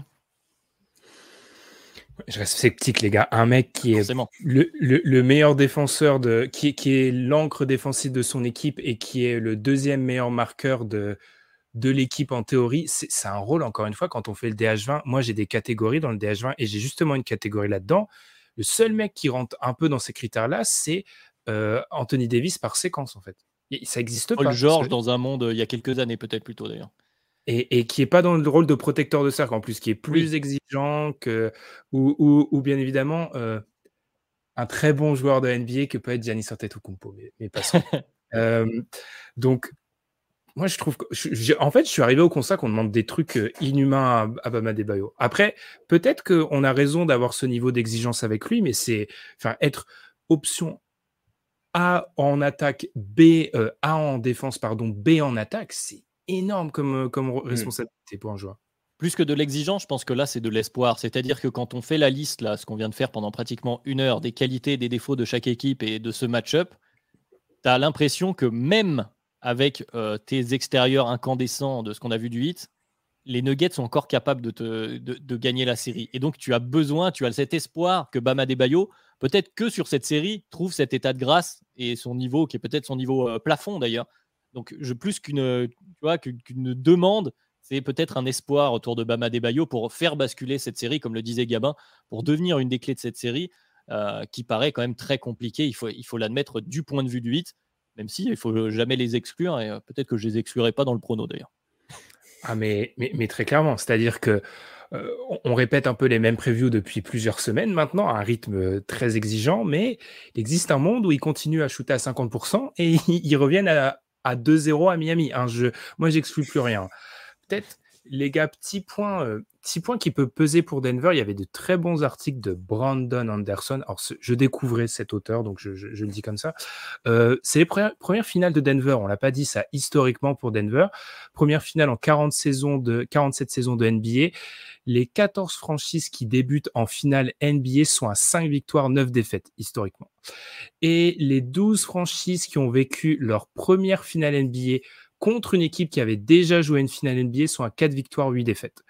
Si on couple ça au fait que Denver est sorti d'une conférence qui était historiquement paritaire, c'est la manière dont il avait dit dans son deuxième article en fait que j'ai recoupé, c'est-à-dire qu'en gros, si on recoupe le fait que Denver est une équipe inexpérimentée qui sort d'une conférence, on va être honnête, l'Ouest, c'était pas ouf cette année, bah en fait, il y a quatre occurrences d'équipes avec ce profil-là, les quatre ont perdu c'est les Rockets de 81 qui perdent contre Boston, les Nets de 2002 qui perdent contre Los Angeles, les Pacers de 2000 qui perdent contre Los Angeles encore, et les Cavs de 2007 qui perdent contre San Antonio.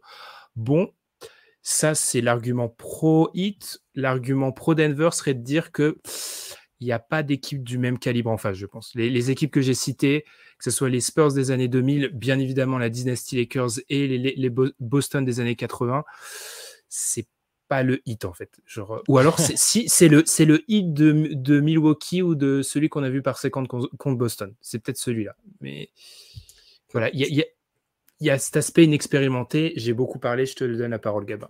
tu peux sortir n'importe quel stat historique pour essayer de pronostiquer la série, le, hit va faire n'importe quoi. Et... Là, si tu dis que selon la théorie, le hit doit gagner, ils vont perdre. Par contre, après, ils vont gagner la série. Enfin, ça, ça n'aura aucun sens euh, dans tous les cas, cette série. En fait, tout ce qu'on a dit, c'est sur le papier. Et dans les, dans les faits, on sait que cette équipe nous réserve encore des surprises. C'est ça qui est fou. C'est vrai que les stats historiques, j'allais un peu aller dans ce sens-là, elles sont un peu compliquées, excuse-moi excuse Ben, mais j'avais vu aussi que euh, ça faisait, je sais plus combien de saisons, je ne l'ai pas noté malheureusement, mais parce que c'était sur les favoris de Vegas en début de saison. Euh, ça fait je ne sais pas combien de temps qu'une équipe hors du top 8 n'a pas euh, remporté le titre. Mmh. Et je crois que les Nuggets et le 8 étaient respectivement 8 et 9 en début de saison, donc ce sera déjà une première historique.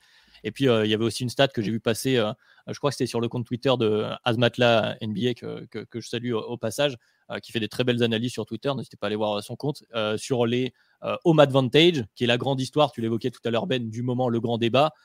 D'après voilà les statistiques du sport américain, toutes les ligues confondues, MLB, NHL, NFL et NBA, les Nuggets auraient le plus gros home advantage de, voilà, donc du sport américain. Et que valent toutes ces statistiques par rapport à ces playoffs et surtout ce run du hit qui, qui, voilà, qui défie tous les pronostics. Euh, je ne sais plus si on, si on doit s'y fier, même si voilà, ce sont des statistiques qui, accumulées et cumulées les unes avec les autres, font quand même qu'on voit bien qu'il y a quand même un, un biais, un léger avantage du côté des Nuggets dans cette affaire. L'aspect euh, Denver, tous les joueurs en parlent. On en parlait avec Gabin avant de commencer. Tous les joueurs en parlent. Je sais qu'en NFL, euh, du côté du coup du Mile High Stadium, il y avait un joueur des Ryan Clark des Pittsburgh Steelers qui pouvait pas jouer. C'était assez célèbre, qui pouvait pas aller à Denver. C'était dangereux pour sa santé. Il y a un aspect à Denver. C'est même Aaron Gordon qui avait dit que quand il jouait, bon après c'est un peu de l'intox, mais quand il jouait du côté d'Orlando, c'était difficile pour lui d'aller jouer à Denver. Donc ah, c'est pas la Floride. non, mais Spolstra a dit qu'on pouvait les emmener en haut de l'Everest, ils joueraient quand même, c'est la hit culture. Tout va bien. Il insiste. très, bien. Mais c'est vrai. Après, moi, je, tiens quand même, les gars, à ce qu'on remette dans, dans, leur, dans son contexte. Alors oui, le Heat fait une, une campagne de playoff surréaliste et euh, c'est un, un, un seed 8 qui arrive en finale NBA. C'est incroyable. Moi, de mon vivant de, de fan NBA, j'avais jamais vu ça. Mais les, les, Nuggets font une vraie campagne de playoff en fait. Faut, faut, en fait, faut pas, je pense, sous-estimer la qualité de la campagne de playoff des Nuggets. C'est pour ça, je pense, les gars, on en est à plus d'une heure dix et je vois Adrien qui fait des gestes, donc je ne vais pas encore me aller vers. non, mais tu, pouvais. Je voulais juste euh, dire que oui, ils font des vraies campagnes de playoff. Souvent, ce qu'on leur euh, oppose, c'est la qualité des adversaires. Je pense que sur le temps long, on verra que les adversaires n'étaient pas si mauvais, même si tout le monde n'était pas des grands contenders. Euh, fallait les sortir, ces Suns notamment. Mais euh, je t'en prie, tu peux faire la transition maintenant. Mais il y, avait cette stat qui. Là, on est beaucoup dans les stats. Vous voyez, quand on a le temps de préparer, on fait trop de stats. Euh, il y avait cette stat qui était sortie. En gros, si jamais le Denver venait être champion, serait le champion qui, quand tu accumules les têtes de série plus haut de l'histoire, en fait. Genre, parce qu'en fait, ils ont joué 1-8, ils auraient joué 2-8, 1-7 et 1-4, en fait. Et ça, ça avait jamais été vu, en fait. Mais ça. forcément. oui, c'est vrai, forcément. Et ça, après, il euh, faut battre l'équipe euh, il faut battre l'équipe, faut prendre les trois points et battre l'équipe qui est en face de toi. Euh, les gars, on va s'acheminer tranquillement. Euh, Gabin, tu vas te faire des ennemis, hein, clairement. Hein. On nous dit déjà dans, dans, le chat, si tu nous jinx, je vais te retrouver. On va donner l'adresse, du coup. les gars, on s'achemine tranquillement vers le pronostic. Mais avant ça, avant ça, les gars, je voulais qu'on parle un peu de... C'est quoi votre rapport à cette série? Est-ce que c'est une série que vous attendez? Est-ce que c'est une série qui vous laisse de marbre, etc. Parce que moi, j'ai l'impression, et c'est Zach qui le disait dans un de ses podcasts au début, je ne l'ai pas écouté en ancien, mais il y a une espèce de fausse. Enfin, il le disait pas comme ça. Je, j'extrapole peut-être son idée, mais il y a une fausse narrative qui se crée. Je vois plein de tweets. Ah oui, les gens sont pas contents parce que c'est pas c'est pas Boston, Los Angeles. Les gars, tous les ans, ça fait maintenant, c'est la septième finale NBA du podcast. Tous les ans, il y, a des, il y a une partie des fans NBA qui trouvent une raison pour pas regarder les finales. Soit parce que c'est encore la même. Euh, souvenez-vous, hein, quand en 2018, on a encore le Lakers, le Lakers, pas du tout, le Cleveland euh, Golden State, des gens ne voulaient pas le regarder. Ensuite, quand c'était le Milwaukee euh, Phoenix, c'était pas assez bon. Quand c'était la bulle, c'était pas du vrai basket. L'année dernière, c'était ennuyant. Il y a toujours une raison. Donc, j'ai pas l'impression que cette année, ça soit particulièrement. Enfin, pourquoi on est devenu, pourquoi nous, fans NBA, on est devenu à ce point obsédés par euh, les, comment dire les, les audiences TV d'Adam Silver? Je sais pas pourquoi. Je sais pas ce qui s'est passé dans le multiverse euh, récemment, mais euh, je comprends pas en fait tout ce qui se dit autour de cette finale. Oh là, la jeunesse, Gabin, je te laisse, je te laisse y bah aller d'abord. C'est vrai que les, les, blagues sur Silver, c'était drôle, mais le, fait qu'on n'ait pas Boston et Los Angeles, ça, pour nous, en tant qu'Européens, je vois pas ce que ça change concrètement que les matchs soient à Denver. Mais ça, et et peut-être que cette équipe, en, en termes d'image d'équipe, c'est vrai que Denver, c'est pas hyper sexy. Le franchise player, c'est pas un mec que euh, forcément tous les jeunes ont des posters de Curry dans leur chambre ou de LeBron. Jokic, c'est pas le même type en fait de superstar. Et je pense que c'est pour ça que les gens euh, trouvent moins sexy. Je pense que si on avait eu, euh, bon, c'est peut-être pas le bon moment, mais si on avait eu les Grizzlies de Jamorant, les gens auraient surkiffé parce que Jamorant, c'est un mec. Euh, mais ça remonte pas du tout le bon moment. C'est un mec Il y a beaucoup de vannes là. Il y a beaucoup. Je t'avoue que j'ai beaucoup de vannes. Celle-là, en plus, j'ai pas fait exprès, mais c'est vraiment un mec hyper populaire qui plaît à ses compilations YouTube de gros Thomas. C'est vrai que Jokic a pas. Enfin, quand tu le vois jouer, euh, c'est un grand cerf de plusieurs kilos euh, qui court comme ça, qui fait des passes. C'est pas aussi, je dirais le mot sexy un peu que le reste. Et par contre, Miami, je comprends pas. Peut-être que les gens en fait attendaient euh, Boston, Philadelphie, Milwaukee, voulaient voir ces équipes-là parce qu'ils considéraient que c'était les meilleurs. Je vois pas pourquoi ce serait une frustration de ne pas forcément avoir l'équipe qu'on considérait comme la meilleure justement les parcours euh, underdog, euh, celui que personne n'attendait qui bat tout le monde, je trouve ça incroyable. Et moi, le, premier tour à l'Est, je me suis régalé quand, quand Butler a sorti Milwaukee, mais c'était n'importe quoi. Donc voilà, ah pour moi, pur kiff, mais j'essaie d'expliquer. Euh. Je, vais, je vais répondre peut-être par plus de questions que de réponses d'ailleurs, parce que moi aussi, cette question, Ben, elle, elle me taraude, j'ai envie de dire ça comme ça. Je vais reprendre ce que tu dis, Gabin, je suis un peu d'accord. C'est vrai que bon, il y a, deux façons de voir ces, finales. Du côté du grand public, euh, sans, sans, jugement, hein, mais disons des amateurs de basket euh, casual qui regardent comme ça de temps en temps, qui regardent pour le spectacle. On rappelle quand même que la ligue la NBA, c'est la ligue du spectacle plus que la ligue du, du basket. Euh, et, les, et, les, grands et les fous de, de, basket européens vous diront que l'Euroleague est beaucoup plus intéressante, ce genre de choses. Donc il ne faut pas s'étonner qu'une finale. Qu'une finale, c'est vrai qu'on souffle un petit peu, mais il faut pas s'étonner qu'une finale, euh, j'ai envie de dire, entre une équipe d'esthètes du basket, hein, Nikola Jokic, et euh, Constant le dit dans le, dans, le, dans le chat, qui fait un peu penser à Duncan et à ses Spurs, ils sont, voilà, c'est un régal pour les amateurs de, de, basket et de finesse d'attaque. Euh, peut-être que quand tu regardes, effectivement, en termes de highlights, comme disait Gabin, c'est moins impressionnant.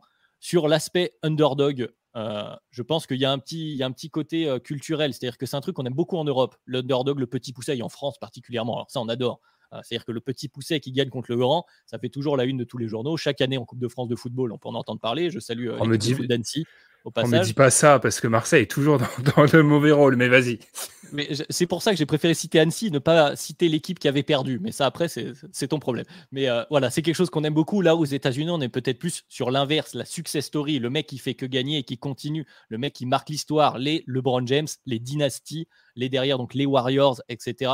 Donc il y a peut-être ce truc-là qui fait que ça, ça engendre moins. Et puis donc, il y a aussi cet aspect euh, euh, historique qui, qui, nous marque moins. Et c'est vrai que moi, de mon côté, je suis un peu comme toi, Ben, euh, le, la NBA que je suis. Même si j'aime beaucoup euh, l'histoire, le narratif, comme on dit, bon, c'est vrai que bon, bah, les Celtics et les Lakers, bon, au bout d'un moment, c'est bien d'avoir un peu de variété. Moi, je suis content de voir là, première bague, peut-être, soit, enfin, de sûr, première bague, soit pour Jokic, soit pour Jimmy Butler. Et il y a un narratif hyper intéressant. Et euh, dernier point que je veux aborder, pour conclure, c'est que malgré au début de ces playoffs, peut-être, et on en parlait, tu t'en parlais beaucoup d'ailleurs, Ben, d'un niveau peut-être un peu déceptif euh, global de l'NBA, qu'on avait des contenders peut-être moins impressionnants que quand on avait, bah oui, les Cavs de LeBron James euh, contre euh, les Warriors, peut-être une des meilleures équipes de l'histoire, sûrement une des meilleures, peut-être là. voilà, forcément, on avait un niveau de basket extraordinaire. Peut-être que là, avec un affrontement peut-être un peu plus, un niveau un peu plus déceptif, comme je disais, avec peut-être plus de défauts, eh bien on a quand même une, des finales hyper intéressantes parce qu'elles défient les statistiques, parce que c'est quelque chose qu'on ne pouvait pas attendre Et moi, personnellement, je suis hyper curieux parce qu'en fait, on ne sait pas ce qu'il va se passer. Et ça, c'est franchement génial. Moi, là, là, où en fait, je pense qu'on on est d'accord sur l'idée, mais on a c'est pas qu'on n'a pas la même, la même analyse, c'est que moi, en gros, en, finale NBA, je veux les deux meilleures équipes. J'en ai rien à faire de si c'est euh, Ottawa contre euh, Taïwan. Je, m'en fiche. Je veux les deux meilleures équipes. Et là, je suis désolé sur ces finales de conférence. Alors, il n'y a pas de débat du côté de, il y a pas de débat du côté de l'Ouest. Et globalement, à l'Ouest, il n'y a pas de débat sur ces playoffs. C'est la meilleure équipe, les Nuggets. Et de l'autre, le Heat, c'est la meilleure équipe. C'est tout. Fin de, la, fin de la discussion. Pour moi, et encore une fois, tu as bien fait de le préciser, Gabin. Moi, je vois vraiment ça sous le prisme français, en fait. C'est-à-dire, euh, OK, du côté des États-Unis, euh, il y a, d'autres problématiques vis-à-vis de la NBA, vis-à-vis des, des, droits, pas des droits TV, mais des audiences. Mais qu'est-ce qu'on en a à faire des audiences télé américaines dans le débat français sur la NBA En fait, je, je n'ai pas compris cette séquence, vraiment. Vraiment, je n'ai pas compris. Très bien. On va pas y échapper, les gars. C'est le moment de faire le fameux pronostic. Alors, on a beaucoup parlé. En vrai, on penche, on penche quand même énormément. On a l'impression d'être dans une de ces soirées électorales où on parle sans dire vraiment le résultat. Euh. Oui, Taïwan, comme par hasard. Et oui, un, un joueur qui s'est fait injustement voler sa place dans les 75 meilleurs joueurs de l'histoire par un certain Anthony Davis. Passons. Je vais commencer par toi, Gabin, parce que tu c'est, ton année rookie, donc euh, tu, tu prends la responsabilité des finales. Et n'hésitez pas à nous donner dans les commentaires, vous êtes plus de 40, c'est incroyable, il est plus d'une heure du il est plus de minuit. Euh, n'hésitez pas à, nous donner votre pronostic dans les commentaires. Gabin, je te laisse y aller. Euh, je vais dire 4-1 Denver, sachant que je suis sûr que la défaite, ça sera le match 2 à Denver, parce que ça n'aura aucun sens. Et euh, non, je vois bien euh, les Denver plier ça en 5 parce que le je, vois pas comment stopper cette équipe en fait et j'espère que euh, le hit va me donner tort parce que sinon on va vite s'ennuyer. Mais jusqu'à maintenant, on a souvent pronostiqué le hit perdant et ils nous ont toujours montré un moyen finalement d'arriver au bout. Donc je ne doute pas que cette équipe va réussir à, à nous surprendre. Mais là, tant que j'ai pas mes certitudes, moi c'est 4-1 et du coup, le titre remporté euh, à Denver dans les montagnes euh, au match 5. Et le MVP des finales Oh, je euh, perds mes écouteurs. Bah, Jokic. Hein. et j'espère que là, ils seront vraiment contents d'avoir le trophée ou alors ils vont dire non, je serai content l'année prochaine quand j'aurai mon autre trophée. J'ai pas entendu, du coup, j'ai perdu mes écouteurs, mais je pense qu'on est parti sur du Nicolas Jokic. Évidemment. Ah, Adrien, je vais garder Adrien pour la fin parce que Adrien, il, est un peu dans le bon. Hein, je vais peut-être euh, basculer sur Jimmy Butler. Donc, euh, alors, vraiment, si je devais vraiment parier J'aurais dit 4-1 Nuggets, mais ça me paraît beaucoup trop dur. Et pour moi, c'est retomber dans le même piège que depuis le début avec le 4-2, c'est difficile d'aller gagner des finales NBA dans. ça se fait souvent, mais j'aime pas vraiment ce fait d'aller euh, gagner des finales NBA à l'extérieur. Et puis le 4-3 me semble un peu trop euh, bienveillant envers lui. Donc je vais donner 4-2, même si j'aime pas terminer cette série à l'extérieur. Puis c'est aussi parce que c'est un peu moins marrant de terminer la série à l'extérieur. 4-2, MVP des finales. Nikola Jokic. Bon, pour le DH20, ça risque d'être compliqué quand même. Et euh, je vois Denver, tu l'as dit, Gabin, mais offensivement, en fait, ils sont. Je l'ai dit, pour moi, c'est la stat la plus importante. On vous en a donné beaucoup. C'est la meilleure attaque après trois tours de playoffs sur les six dernières années. Bah, écoutez, je crois que c'est à moi. Ah, je, suis, je suis évidemment euh, tiraillé au maximum sur ces finales entre euh, mon cheval de bataille pour euh, Jokic, top 1 du DH20, et mon amour pour Jimmy Butler ex-membre de la maison Bulls, euh, qu'on aime tous, je pense, encore du côté des fans de Chicago. Alors, je, as, malheureusement, euh, Ben, tu as un peu spoilé ce que, je m'étais dit, c'est-à-dire que le scénario que je veux, celui que je veux voir, celui qui me régalerait, c'est vraiment le hit qui gagne. Alors, à la maison, ça me semble impossible, un 4 de Miami, euh, très compliqué à, pronostiquer. Un 4-3 Miami, c'est ce que j'aurais envie de vous dire pour retrouver le schéma un peu qu'on a eu là sur ces finales de conférence, mais j'y crois beaucoup moins. Et donc, malheureusement, parce que c'est le scénario, je pense, qui m'embête le plus, et je vais le pronostiquer parce que je ne sais pas pourquoi, je sens qu'avec toute cette hype et cette envie que j'ai autour de ces finales, il va se passer exactement ce que je ne veux pas. Donc, je pense ce que tu as dit, Ben, et ce qui m'embêterait, Denver qui gagne à Miami. Et donc, pour ça, il me faut un 4-2 ou un 4-0, mais j'ai pas du tout envie et je ne pense pas qu'il y aura 4-0. Donc un petit 4-2 de Denver qui gagne à Miami et ce serait la petite déception parce qu'effectivement, on aime avoir le champion à la maison. Mais comme le dit euh, Constant dans, le chat, c'est quelque chose qu'on ne voit pas trop ces dernières années. Mm. voilà, je, la raison me dit 4 de Denver et franchement, j'aimerais trop qu'il y ait un 4-3 hit. Vraiment, ce serait extraordinaire. Mais bon, j'y crois peu. J'y crois encore moins qu'au tour précédent. Ah, euh, moi, je vous dis, les gars, un petit 4-3 hit pour le, pour le DH20, ça m'arrangerait. Euh, du coup, ah bah alors.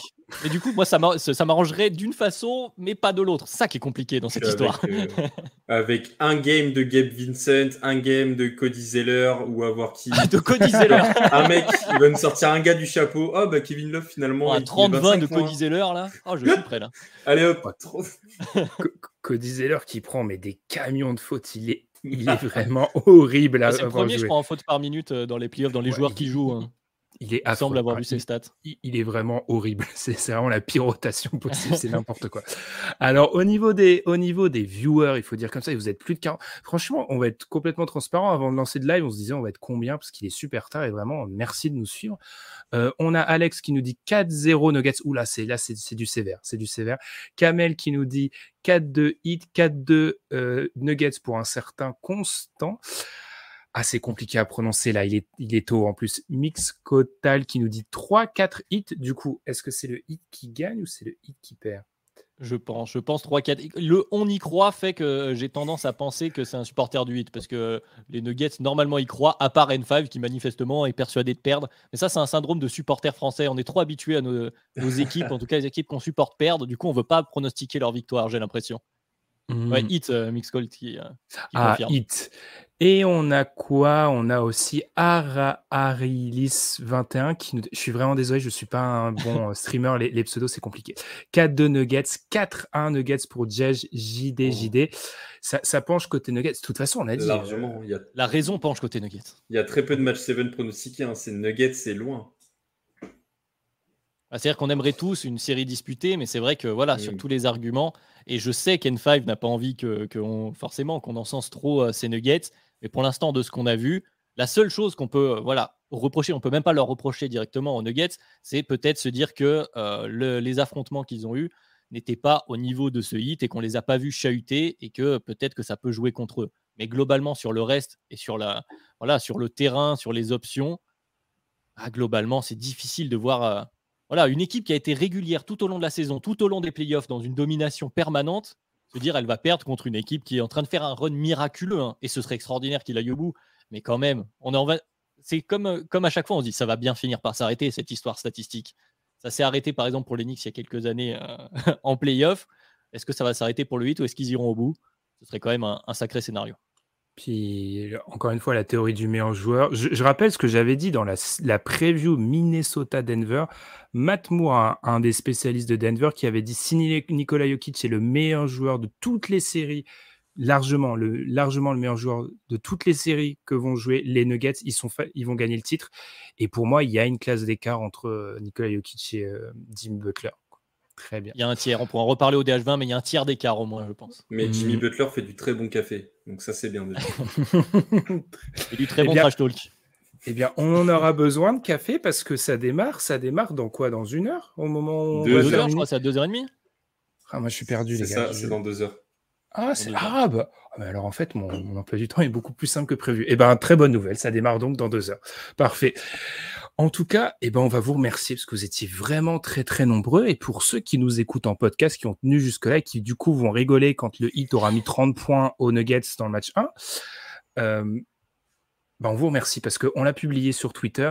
Ça a été un mois record en mai pour, euh, pour Dunk Hebdo. Alors, on a beaucoup publié, on a beaucoup travaillé pendant ce mois-là.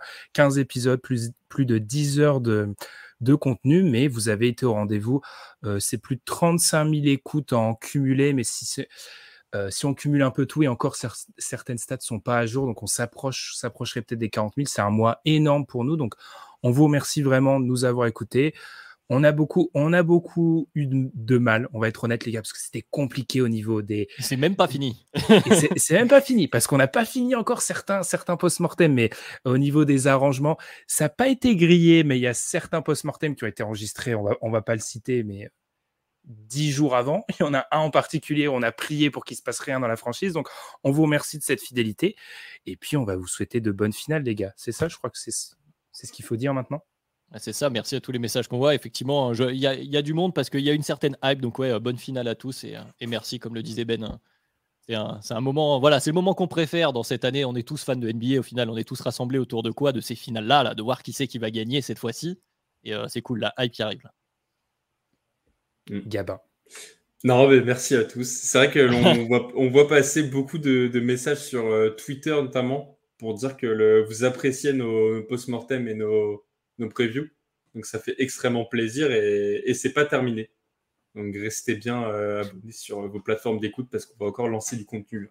Oh, quel professionnel. Bah, activez la cloche. Euh. Ah non, on, sent qu'il n'est pas encore Non, j'ai pas la suite. et, notamment sur YouTube, on a vraiment, on a pris beaucoup d'abonnés sur YouTube, donc on, vous en remercie. Et effectivement, on vous avoue, petit, euh, petit moment. Là, c'est à ce moment-là où tu perds tout le monde en podcast, en fait. Et c'est l'avantage du live, c'est que les gens. L'avantage du live.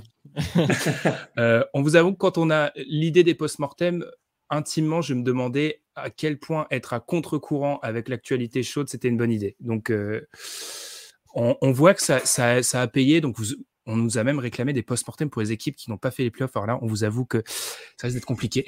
Mais en tout cas, on va, on va réfléchir à des, à des concepts et en tout cas, on vous remercie de, d'avoir apprécié ça, d'avoir apprécié les quatre quarts parce que la saison se termine bientôt. Donc, merci pour votre fidélité. Comme on est en live, quand on peut voir vos réactions, c'est aussi toujours très important, important de le dire.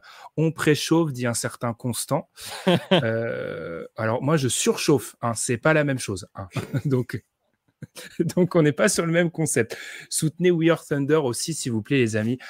Évidemment, c'est la famille. Bravo. Ah bah, je pense, en, en, termes de soutien, c'est un peu euh, comme le Orlando. Nous sommes les Lakers. Non, ce serait manquer de respect à We Are Thunder. J'allais dire, nous sommes les Lakers et c'est le Magic, en fait. Ils nous envoient les prospects. du coup, mais... On en a renvoyé aussi. Il y, a un peu, il y a un peu un échange entre We Are Thunder et Dunkebdo. C'est un peu, voilà, deux équipes sœurs, on va dire ça comme ça. exactement. Pas de post-mortem Thunder déçu. Eh ben, on te le souhaite pour l'année prochaine. Constant, on te souhaite pour l'année prochaine le post-mortem Thunder. Alors, on va être complètement honnête. On ne sait pas si les post-mortem seront aussi renouvelés l'année prochaine. Ça, on ne sait pas parce que c'est euh, concrètement, j'ai profité d'un moment où j'avais beaucoup de temps parce qu'en en fait, on passe sa vie à faire du montage et à de la publication et de l'enregistrement et de la préparation. Donc, c'est un peu, c'est un peu sportif. Bon, on va pas se raconter nos vies, les gars. On vous remercie de nous avoir suivis pendant plus d'une heure et demie pour ce live. On remercie tous ceux qui nous auront donc écoutés également en podcast. On vous souhaite d'excellentes finales. On va se retrouver très vite parce que c'est, vous l'avez très bien dit, Gabin et Adrien, c'est pas terminé. On a encore le post-mortem Warriors, Sixers, Lakers, Celtics. Il nous en reste quatre. Et puis, on va bien évidemment parler des finales NBA. On vous remercie de votre fidélité. N'oubliez pas la cloche, les plateformes de podcast, les notes. J'ai vu que la team Apple Podcast s'est réveillée. Donc merci. Mais Spotify est toujours chaud, donc n'hésitez pas à nous noter. Ça, c'est un problème. et puis on vous, souhaite eh bien, les meilleures finales possibles, qu'elles soient longues, qu'elles soient de très haut niveau. Et puis on se retrouve très vite. Salut. Salut, à tous.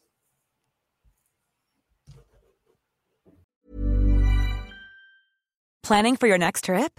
Elevate your travel style with Quince. Quince has all the jet setting essentials you'll want for your next getaway, like European linen premium luggage options, buttery soft Italian leather bags, and so much more. And is all priced at 50 to 80% less than similar brands.